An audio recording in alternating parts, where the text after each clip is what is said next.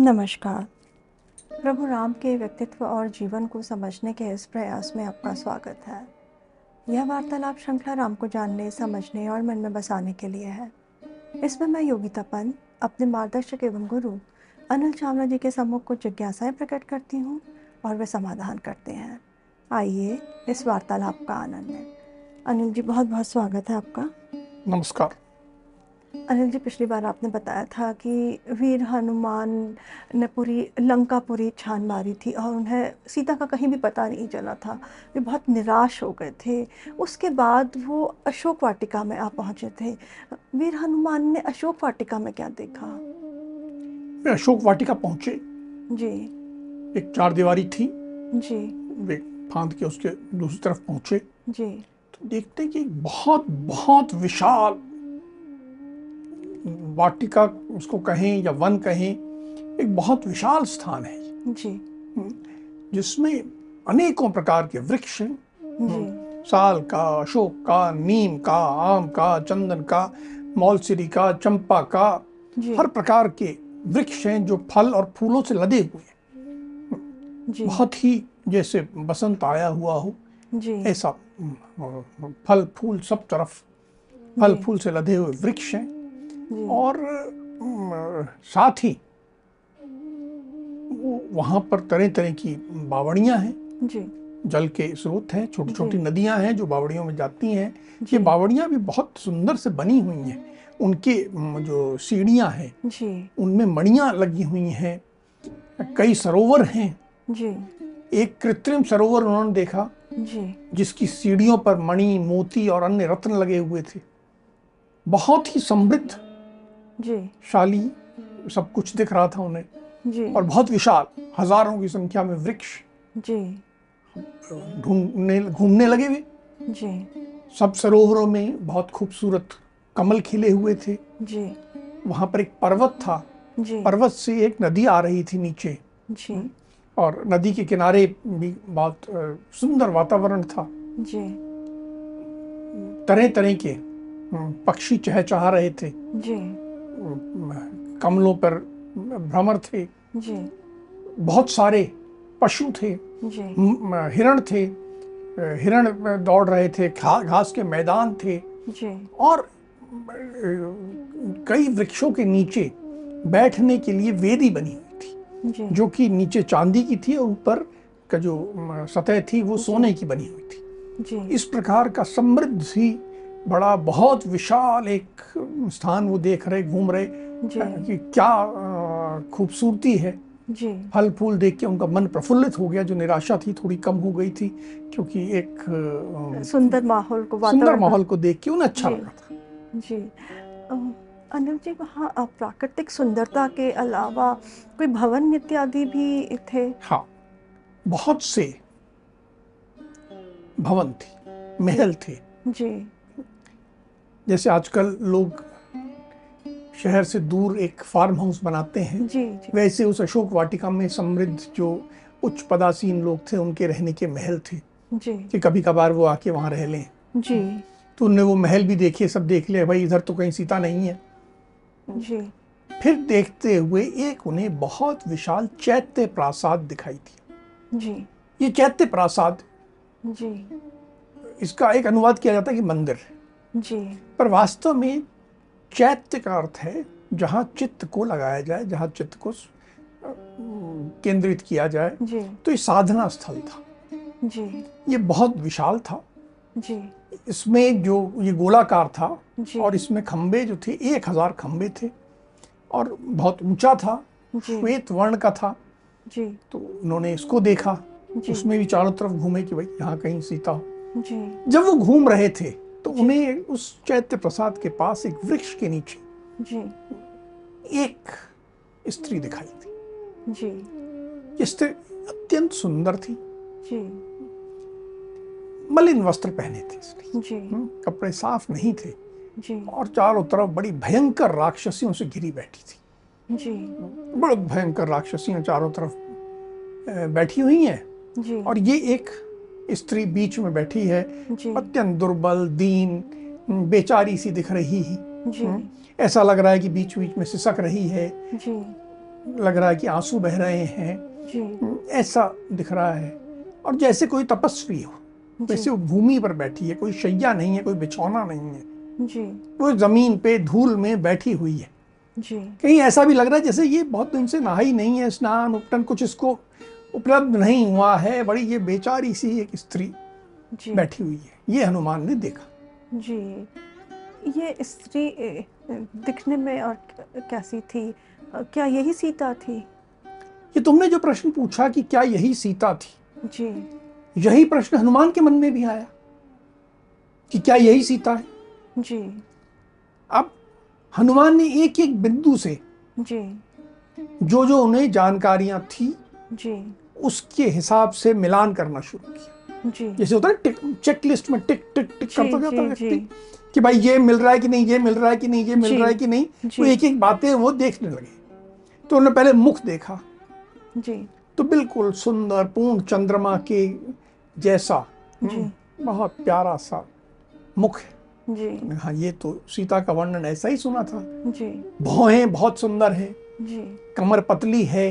शरीर का जैसा वर्णन राम ने बताया था ठीक वैसा ही है। जी। फिर ध्यान से देखा कि वस्त्र कौन सा पहना है। जी। तो देखा पीले रंग का वस्त्र पहना है। जी। पर पीला भी अब मटमैला होने चला है। बहुत दिन से जैसे वो धोया नहीं गया हो बार बहुत समय से पहना गया। उन्होंने अंदाज़ा लगाया कि वो जो स्त्री ने जी। रावण के साथ जब स्त्री जा रही थी आकाश मार्ग से उसने जो पीला वस्त्र फेंका था जी। ये और वो पीला एक जैसा है। जी। तो ये शायद सीता ही है मन में ये विचार आ गया। जी। हम्म, कि हाँ ये वस्त्र वही है।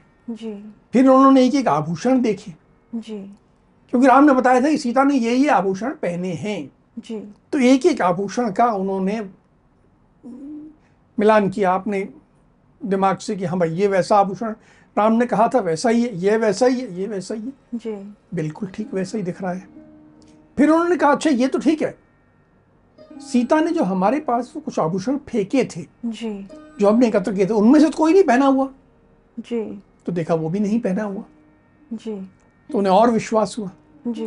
फिर उन्होंने एक नज़र उन राक्षसियों की तरफ़ दौड़ाई। जी। ये राक्षसियाँ जैसे रावण की पत्नियाँ सुंदर थी वैसी कोई नहीं थी। जी। सब एक से एक बढ़कर भयानक जी। कुरूप भयंकर किसी का कोई पेट बड़ा है किसी के स्तन बड़े हैं किसी का शरीर बड़ा है किसी के बाल बड़े हैं किसी के कान नहीं है किसी की नाक नहीं है किसी की आँख नहीं है एक है, और किसी के बाल ऐसे हैं कि वो कंबल की तरह उसमें बाल ही लपेटे हुए। ऐसी बहुत ही बदसूरत और भयंकर स्त्रियाँ। जी। ये राक्षसियाँ। जी। और उनके बीच में ये स्त्री जो सीता प्रतीत हो रही थी जी। वो बिल्कुल वैसे बैठी है जैसे एक हिरणी अपने झुंड से अलग हो गई है और जंगली कुत्तों के बीच में घिर गई।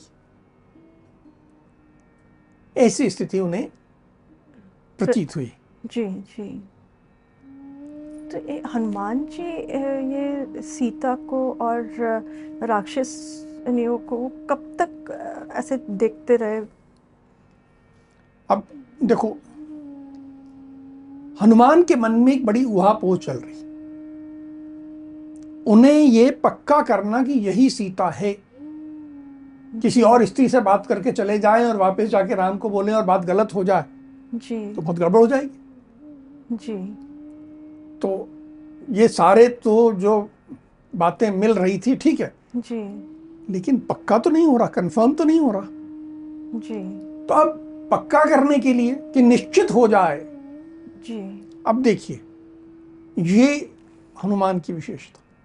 हनुमान के बल की बात की जाती है बुद्धि की बात की जाती है। पर यहाँ हमें हनुमान का धैर्य दिखने को मिलता है। जब वो अशोक वाटिका में उन्होंने प्रवेश किया था जी। तो लगभग रात का समय था। जी। अभी सूर्योदय नहीं हुआ था जब उन्होंने सीता को देखा। जी। वो एक पेड़ पर बैठ गए जी। और देखने लगे कि ये कुछ और मुझे मालूम पड़े कंफर्म हो जी। तब मैं आगे कुछ करूँ जी। बैठे बैठे उन्होंने पूरा दिन गुजार दिया पेड़ पे। एक पूरा दिन। फिर पूरी रात भी गुजार दी। जी। मतलब लगभग समझ लीजिए 24 घंटे तक वह पेड़ पे एक टक बैठे वहाँ देखते रहे। जब वो अगली रात जो थी जी। लगभग समाप्ति की तरफ़ थी अंतिम प्रहर था तो उन्होंने देख आवाज़ें आने लगी कि कुछ जो स्वाध्यायी लोग थे पढ़ने वाले लोग थे वेद पाठी लोग थे वो उठ गए थे और उनके यहाँ से वेद पाठ की ध्वनि सुनाई देने लगी थी। जी। उसी समय क्या हुआ? जी। कि रावण को भी जैसे राजा को जगाया जाता है वैसे जगाया गया। जी। और राजा को जब जगाया गया रावण को जब जगाया गया जी। तो उसे सीता की याद आई। और सीता की याद आते ही जी। वह काम से पीड़ित हो गया। जी। उसने निश्चय किया कि वह जाके सीता से मिलेगा। जी। और वह अपने दल बल के साथ जी। अशोक वाटिका को आया। जी। जब वो अशोक वाटिका को आया उससे पहले उसने सब प्रकार के आभूषण धारण किए। जी। उसके साथ सौ पत्नियाँ उसकी चल रही थी। जी। जिसमें कोई सोने का दीपक लिए हुए चल रही थी। जी। रोशनी करने के लिए अभी सूर्योदय नहीं हुआ था। जी जी। तो रोशनी करने दीपक लिए चल रही थी। जी। कोई पंखा लेती चल रही थी उसको पंखा करती चल रही थी। जी। कोई जल का पात्र लिए चल रही थी। जी। कोई एक कुछ सुराइयों में कोई रस लेके चल रही थी कोई। कुछ सुराइयों में सुरा लेके चल रही थी। जी। कोई आसन लेके चल रही थी। ऐसे ये सब स्त्रियों ने अशोक वाटिका में रावण के साथ प्रवेश किया। जी। और ये स्त्रियाँ जी। हमें रावण के शयन कक्ष की रात की स्थिति हम पहले वर्णन कर चुके हैं। जी। तो ये लड़खड़ाती आ रही थी। अभी रात का नशा सबका उतरा नहीं था।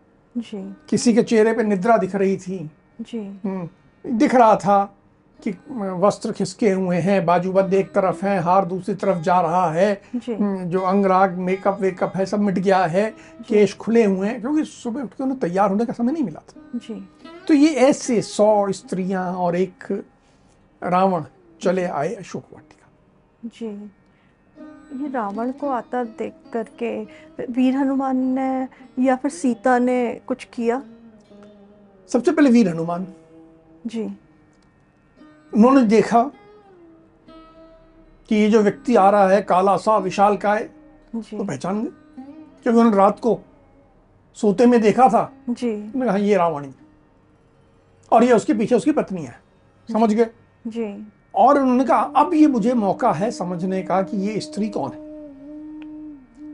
पर वो अपने आप को दिखाना तो नहीं चाहते थे। जी जी। अभी वो पेड़ के बिल्कुल ऊपर वाली टहनी पे बैठे सब कुछ देख रहे थे। जी। अब जब उन्होंने रावण को आते देखा सीता के पास तो वो ऊपर से उतर के नीचे आ गए। जी। नीचे हम्म, के- पेड़ पर ही एक नीचे वाली टहनी पे आ गए जहाँ से सब कुछ उन्हें साफ़ दिखे। जी। और ऐसी जगहों जहाँ वो पत्तों से ढके रहे ताकि कोई उन्हें ना देख पाए छिपे रहे। जी। तो छिप कर उनको सब कुछ दिखाई भी देता रहे और सुनाई भी देता रहे ताकि बातचीत उनको मालूम पड़ जाए क्या बातचीत हुई। जी। इसके आधार पर वो निर्णय कर सकेंगे ये स्त्री सीता है कि नहीं है। जी बिल्कुल। हम्म? और सीता ने जैसे देखा रावण आ रहा है तो सीता की तो हालत खराब हो गई। भय से कांपने लगी।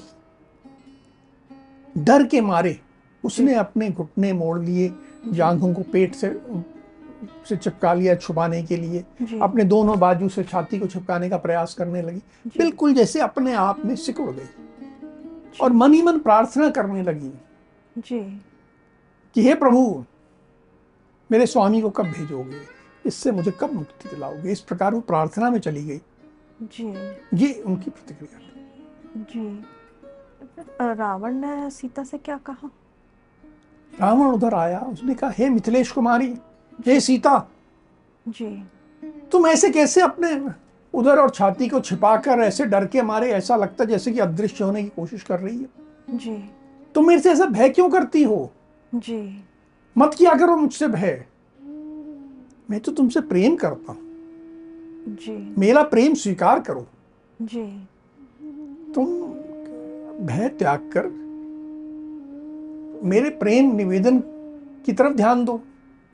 जी। तुम समझो मैंने कोई अधर्म नहीं किया तो मुझे उठा के लाया हूँ। जी। हम राक्षस सदा ऐसे ही करते पराई स्त्री को उठा के लाके अपना बना लेना ये तो राक्षसों का धर्म ही है। देखो रावण जी। जिसे धर्म कह रहा है जी। वो धर्म नहीं है। जी। लेकिन यही राक्षस धर्म है। और राम का विरोध इसी से था। जी। तो वो कहता कि मेरा हमारा तो यही धर्म होता है हम तो हमेशा उठा के लाते हैं। तुम इसमें इतना क्यों सोच रही हो? तुम बहुत सुंदर स्त्री हो। जी। तुम विश्व की सबसे सुंदर स्त्री तुम मुझ पर विश्वास करो। जी। तुम जैसी सुंदर स्त्री को ये शोभा नहीं देता कि जो तुम नीचे ज़मीन पे सो रही हो धूल में लौट रही हो चिंता मग्न हो मैले तुमने वस्त्र पहने हुए हैं हैं बिना अवसर के कोई उपवास कर रही हो कोई ऐसा मौका नहीं हो तुम उपवास किए जा रही। हो ये सब तुम्हारे योग्य नहीं है। तुम ये सब छोड़ो। तुम मुझे स्वीकार करो। जी। उसके बाद तुम्हें सब सुंदर वस्त्र मिलेंगे दिव्य आभूषण मिलेंगे पुष्पमालाएँ मिलेंगी चंदन मिलेगा सुगंध मिलेगा बहुमूल्य पेय मिलेंगे अच्छी अच्छी शैया मिलेगी अच्छे आसन मिलेंगे तुम नाच का आनंद लोगी गाने का आनंद लोगी वाद्यों का सुख उठाओगी सब सुख भोगोगी। जी। तुम स्त्रियों में रत्न हो। इस बात को समझो और ऐसे गंदे रहते हुए मत रहो ऐसे मल मत रहो। जी। तुम्हारा सुंदर यौवन जो है ना ये बीते जा रहा है। जी। यौवन एक बहती नदी की तरह होता है वापस नहीं लौटता चला जाता तो चला जाता है। हे चंद्रमा के समान मुख वाली सुंदर मध्य क्षेत्र वाली सुमध्य में जी। मैं तुम पर मोहित हो गया हूँ। तुम्हारे जिस अंग को देखता हूँ मेरा तो नेत्र वहीं अटक जाते हैं। तो मेरी इस भावना का सम्मान करो। जी। तुमने ये जो पतिव्रत का मोह पाल रखा नहीं पतिव्रत कुछ नहीं होता ये बेकार की बातें हैं। जी। ये पतिव्रत के मोह को छोड़ दो। जी। मेरी भार्या बन जाओ। मेरी पत्नी बन जाओ। मेरी बहुत सी सुंदर रानियाँ हैं। जी। हज़ारों रानियाँ हैं। तुम मेरी पटरानी बन के उन सब पर राज करोगी।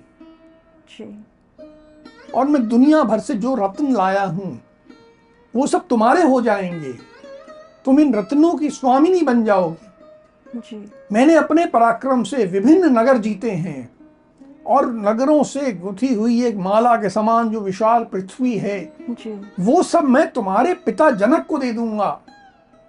अब उसने लालच क्या दिया कि केवल तुम्हारा भला नहीं होगा तुम्हारे पिताजी का भी भला हो जाएगा। जी। तुम समझो युद्ध में मेरे सामने कोई टिक नहीं सकता है। जी। मैं सर्वशक्तिमान हूँ। तुम मेरी बात मान लो। और आज ही तुम्हारा श्रृंगार किया जाएगा तुम्हारा स्नान उपटन सब अच्छे से होगा। जी। तुम्हें अच्छे वस्त्र पहनाए जाएँगे आभूषण पहनाए जाएँगे और हमारा विवाह होगा। जी। तुम मेरी समृद्धि देखो इसे स्वीकार करो। किस वो फटे कपड़े पहनने वाले चीज़ धारण करने वाले राम के के बारे में विचार कर रही है? उसको लेके क्या करोगे तुम? उसमें कुछ नहीं है। जी। राम ने तो विजय की आशा ही त्याग दी है। राम मेरा मुकाबला कर सकता है क्या? जी। न तप से न बल से न पराक्रम से न धन से न तेज से न यश से। जी। किसी भी प्रकार राम तो मेरी समानता कर ही नहीं सकता। जी। तुम्हें सब समझना चाहिए कि तुम भी भोग करो तुम्हारे भाई बंधु भी भोग करें। जी। हम्म, और जीवन का आनंद उठाओ। ये बैठे हुए रोते हुए क्या मिलेगा तुम्हें? इस तरह उसने अपनी बात कही। जी। रावण के इस प्रकार निवेदन करने पर फिर सीता ने क्या कहा? सीता को बहुत पीड़ा हुई। जी। वे दुख में और डूब गई। जी। वे कहीं गहरे डूब गई लेकिन फिर भी उत्तर देना था। जी। मजबूरी थी। जी। और कहीं ना कहीं ये भी लज्जा थी कि एक पर पुरुष से बात कर कैसे करूँ? जी। तो उन्होंने तिनका उठाया उसकी ओट की। जी।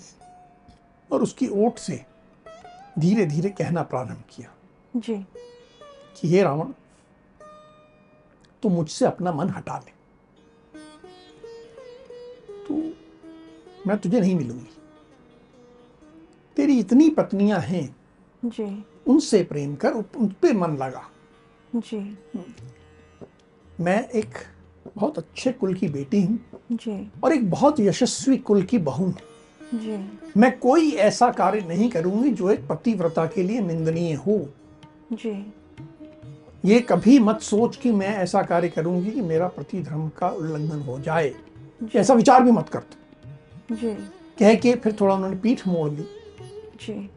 और फिर कहा कि मैं एक सती स्त्री हूँ और तुम्हारे लिए पराई स्त्री जी। मैं तुम्हारी भार्या बनने योग्य नहीं हूँ। जी। मैं तुम्हारी पत्नी नहीं बन सकती।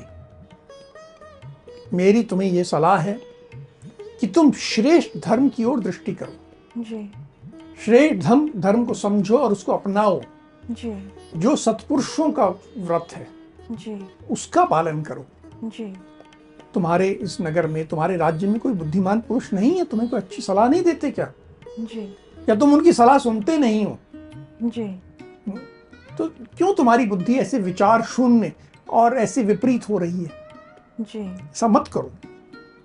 जो बुद्धिमान पुरुष तुम्हारे हित की बात करते हैं जी। उसका अनुसरण करो उसका तुम जो अनुसरण नहीं कर रहे हो ये विनाश का रास्ता है। क्यों तुम राक्षसों के विनाश पर तुले हुए हो? इस मार्ग पे तुम्हारा ही नहीं समस्त राक्षसों का विनाश हो जाएगा। सदा जो धर्म से विचलित राजा होता है अन्यायी राजा होता है जी। उसके कारण वैभवशाली राज्य नष्ट हो जाते हैं ये हमने सदा देखा है। तुम्हारे अपराध के कारण ये पूरी लंका नगरी जी। अब असुरक्षित हो गई है। तुम अब तो मरोगे ही मरोगे साथ में पूरी लंका नगरी को भी मरवाओगे। और फिर ये भी हमने देखा है कि जब कोई पापाचारी मारा जाता है जी। तो सभी प्राणी बहुत प्रसन्न होते हैं। तुम्हारे साथ भी ऐसा ही होगा। तुम्हारे को तो मैं एक ही सलाह दूँगी जी। जो तुम्हारे लिए सर्वश्रेष्ठ है। जी। कि तुम मुझे ले चलो और राम को पुनः सौंप दो। यदि तुम जीवित रहना चाहते हो जी। तो राम से मित्रता कर लो। राम के शरणागत हो जाओ। वे शरणागत पे बहुत स्नेह करने वाले व्यक्ति हैं। वे तुम्हें दंड नहीं देंगे। अगर तुम उनके शरणागत हो जाओ तो कोई दंड नहीं देंगे। जी। इस प्रकार ही तुम्हारी रक्षा हो सकती है तुम्हारा भय समाप्त हो सकता है तुम्हारा भाग्य ठीक रह सकता है। जी। और अन्यथा तुम ये विश्वास करो कि राम मुझे यहाँ से ले जाएँगे और जब लेने आएँगे तो सब राक्षसों का संहार होगा। जी। तुम अपने आप को ऋषि का पुत्र बताते हो कुबेर का भाई बोलते हो तुम्हारे पास इतनी बड़ी बड़ी सेनाएँ हैं। जी। पर वास्तव में तुम डरपोक हो। अगर तुम में इतनी ही वीरता होती जी। तो तुम छल और चो, चोरी से तो मुझे हर के नहीं लाते। जी। राम और लक्ष्मण के सामने युद्ध करके लाते। जी। तुम राम और लक्ष्मण के सामने टिक नहीं सकते हो। तुम्हारी स्थिति वैसी ही है जैसे दो शेरों के सामने कुत्ते की होती है। एक कुत्ता शेरों के सामने नहीं टिक सकता। तुम ये विश्वास करो कि तुम राम के बाणों से मारे जाओगी। और सच ये है जी। कि काल ने तुम्हें पहले ही मार दिया है।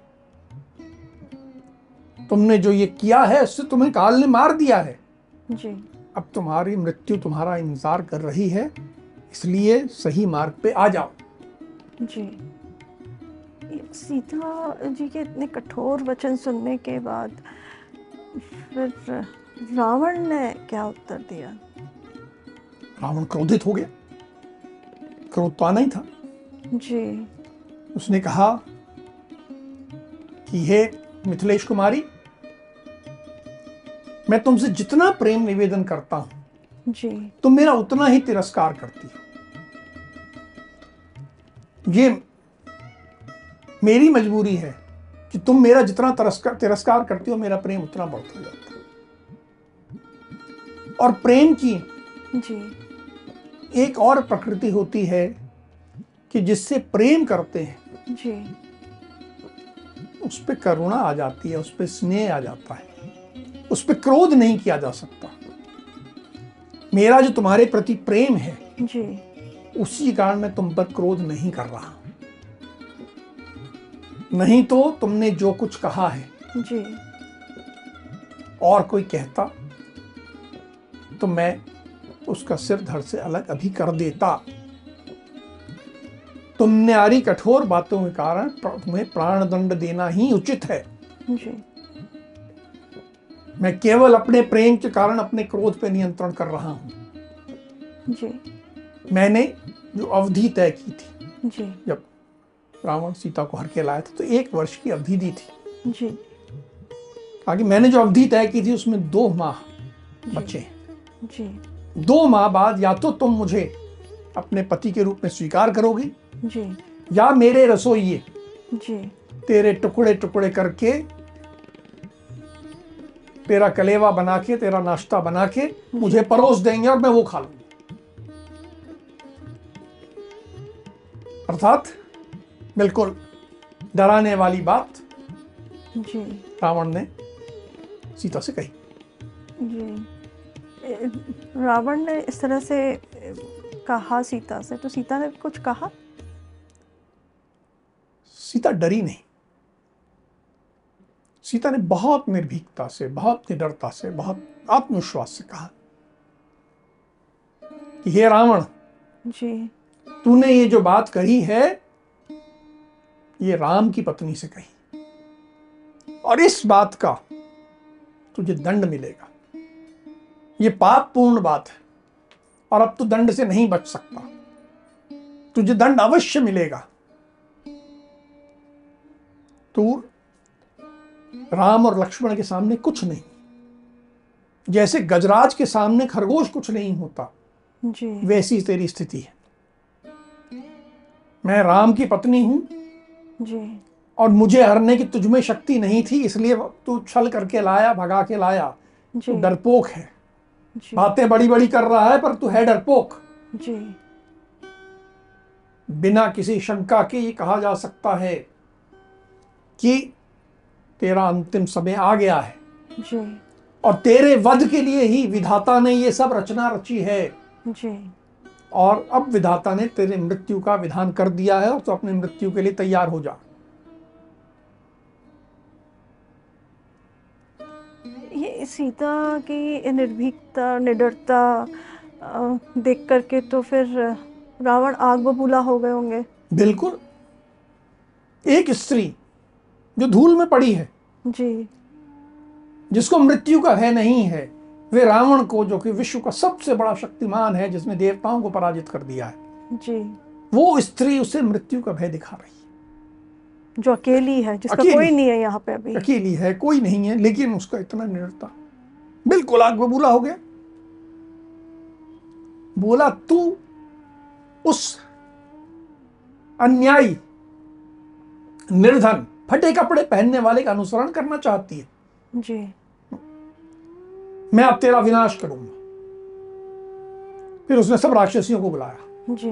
और कहा कि दो महीने का समय है इस पे सामदंड दंड भेद जो प्रयोग करना है करो जी। और ऐसे करो कि ये मेरे वश में हो जाए। जी। और उसका तमतमाता देख के जी। जो उसकी पत्नियाँ थी जिसमें मंदोदरी प्रमुख पत्नी थी एक और जो प्रमुख पत्नी थी दोनों आई। जी। और उसको पकड़ा। जी। हम्म, पकड़ के बोली कि हे स्वामी जी। आप हमारे साथ क्रीड़ा करो। कहाँ इसके एक दीनहीन कांतिहीन ये गरीब सी दिखने वाली इस स्त्री के पीछे आप परेशान हो रहे हो? चलो आप हमारे साथ आनंद करो। ऐसे करके वो दोनों स्त्रियाँ उसको ले गई। अनिल जी आज का जो प्रसंग है इसमें कुछ बातें जो उभर के आती हैं वो बहुत हम सब के लिए प्रेरणादायी है। एक तो हनुमान जी का जो धैर्य है और कार्य कुशलता है कि किसी भी कार्य को जो करना है वो निपटाने वाला नहीं था उनको था कि मैं सही तरीके से करूँ अच्छे से करूँ ताकि ठोस सबूत मिल जाए मुझे अ, सीता के बारे में। और धैर्य जो बहुत ज़रूरी है आज के युग में हम सब के लिए। दूसरा जो सीता जी के बारे में, धर्म के प्रति जो उनकी आस्था है, वो बहुत देखने वाली है और जो पति के प्रति उनकी डेडिकेशन कह सकते हैं, वो भी बहुत हम लोगों के लिए सीखने वाली बात है। अगर आज के युग में कोई हो तो वो बोले कि छोड़ो, मुझे वहाँ तो वनवास में रहना पड़ रहा है, यहाँ मुझे सब मटेरियल सुख की प्राप्ति हो रही है। पर वो बात सीता में नहीं थी। और ये हमारे लिए दोनों चीज़ें, धैर्य कार्य कुशलता और धर्म के प्रति आस्था, ये हमारे लिए बहुत सीखने वाली बात है, आत्मसात करने वाली बात है। अब हम आज की चर्चा को यहीं विराम देते हैं। अगली कड़ी में राम और हनुमान के जीवन से जुड़े कुछ अनछुए पहलुओं के साथ हम दोनों फिर उपस्थित होंगे। राम राम। राम राम।